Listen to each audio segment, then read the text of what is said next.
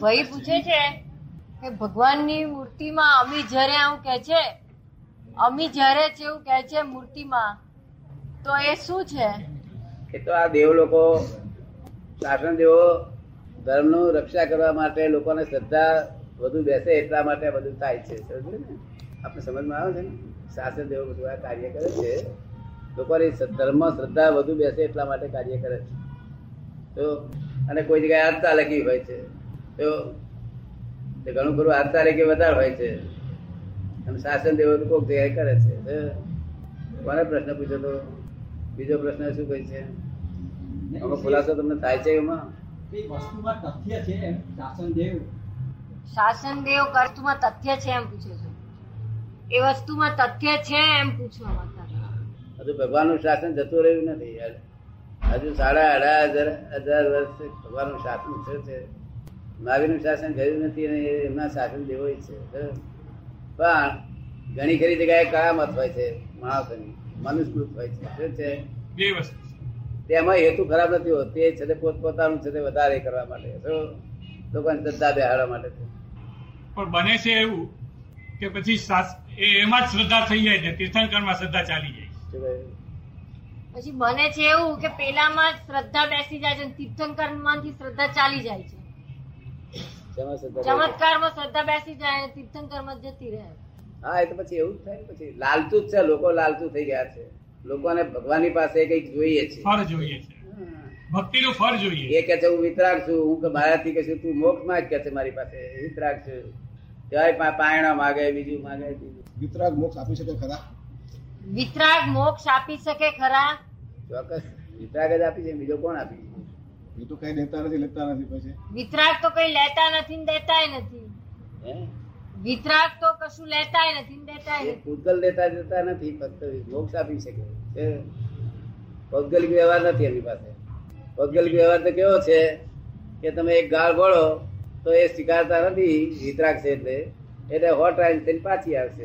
અને એક કુલ ચડાવો તો હોટ રાઈન થઈને પાછા આવશે. તો સ્વીકારતા નથી પોતે. સંસારમાં રહીને કર્મ તો કરવું જ પડે છે. તો કયું કર્મ કરવું એમ? આમ ભાઈએ કીધું ને વિતરાગ મોક્ષ આપી શકે વિતરાગી તીર્થંકર માણીને કીધું કે તીર્થંકરો મોક્ષ આપી શકે? આપે ઘણા એ આપે એનું કઈ પ્રમાણ જેવું ખરું? એનું કઈ પ્રમાણ ખરું?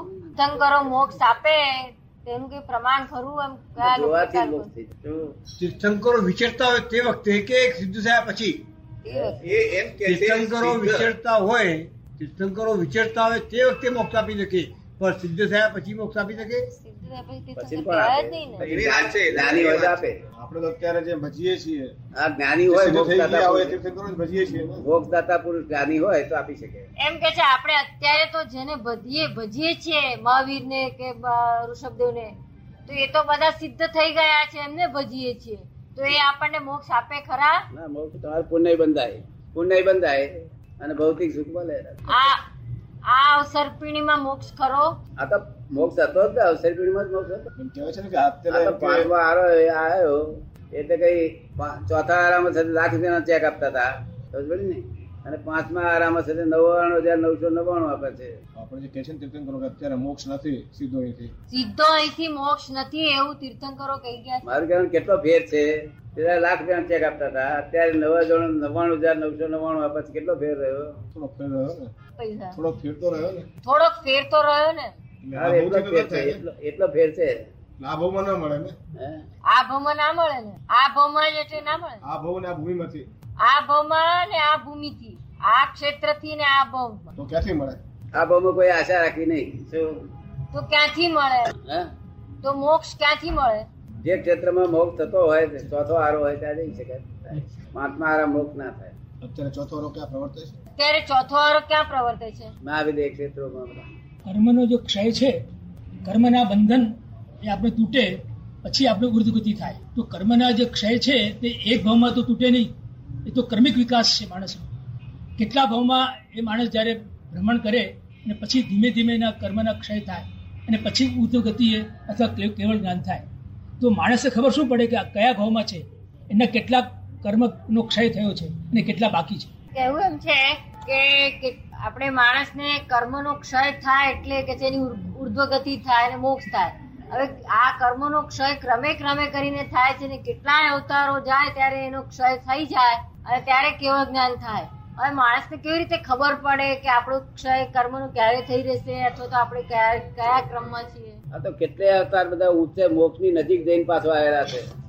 નજીક જઈને આ કેન્ટીનમાં જવા હાલ પાછા આવ્યા છે. સમજ ને? સ્ટેપ બાય સ્ટેપ ચડ્યા લાખો પગથિયા. અને પછી એક જણ કે છે હેડો કેન્ટીનમાં જઈએ. આયા પાછા. પાછા પગથિયા ઉતરીને કેન્ટીનમાં આયા. તો આમ ચડ ઉતર ચડ ઉતર તે ફસામણ આમાંથી સી રીતે મોક્ષ થાય? જયારે મોક્ષનું સ્ટેશન આવે છે ત્યારે છે તે હેવમોરમાં આઈસ્ક્રીમ ખાવા જાય છે. જયારે સ્ટેશન જતું રસ્તા મોક્ષનું સ્ટેશન ખોળે છે થાય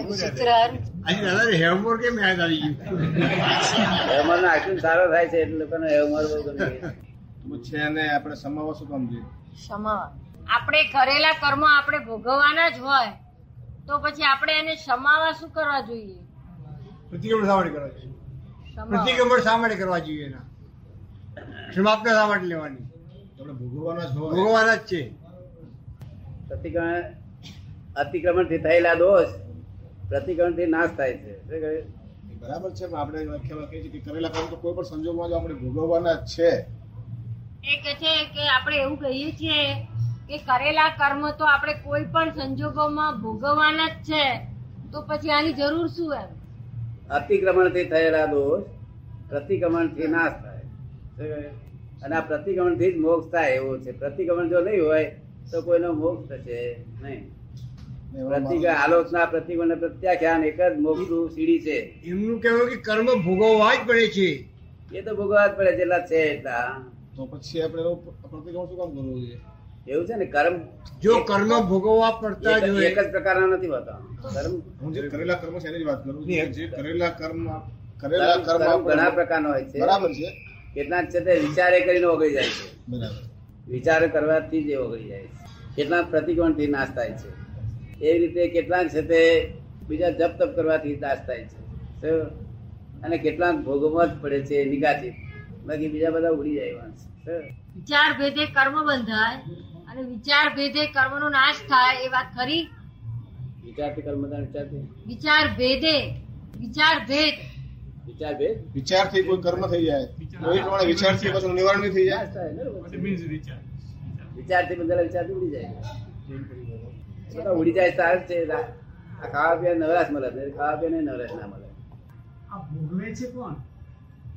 કનુભાઈ પૂછે છે કે આ ભોગવે છે કોણ? કર્મ ભોગવે છે?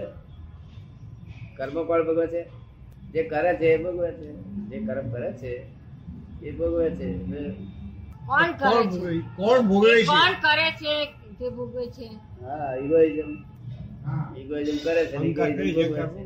તો એ અહંકાર જાય એ અહંકાર જાય પછી મોક્ષ ગતિ કહેવાય? અહંકાર ગયો એટલે જ મોક્ષ થઈ ગયો.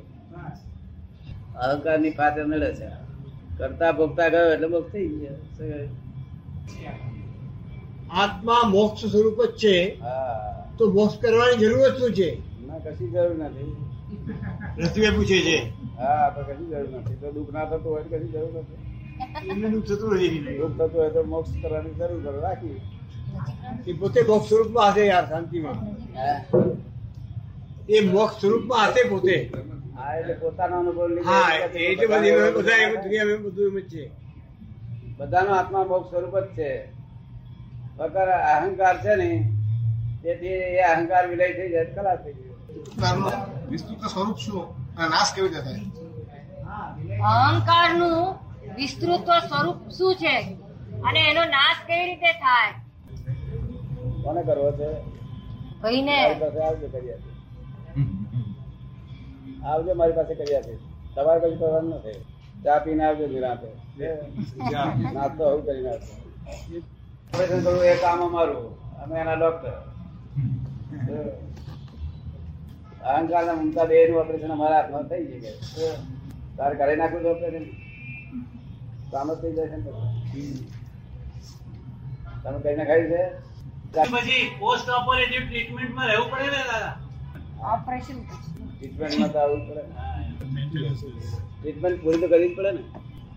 Pre operative post operative operative બધું.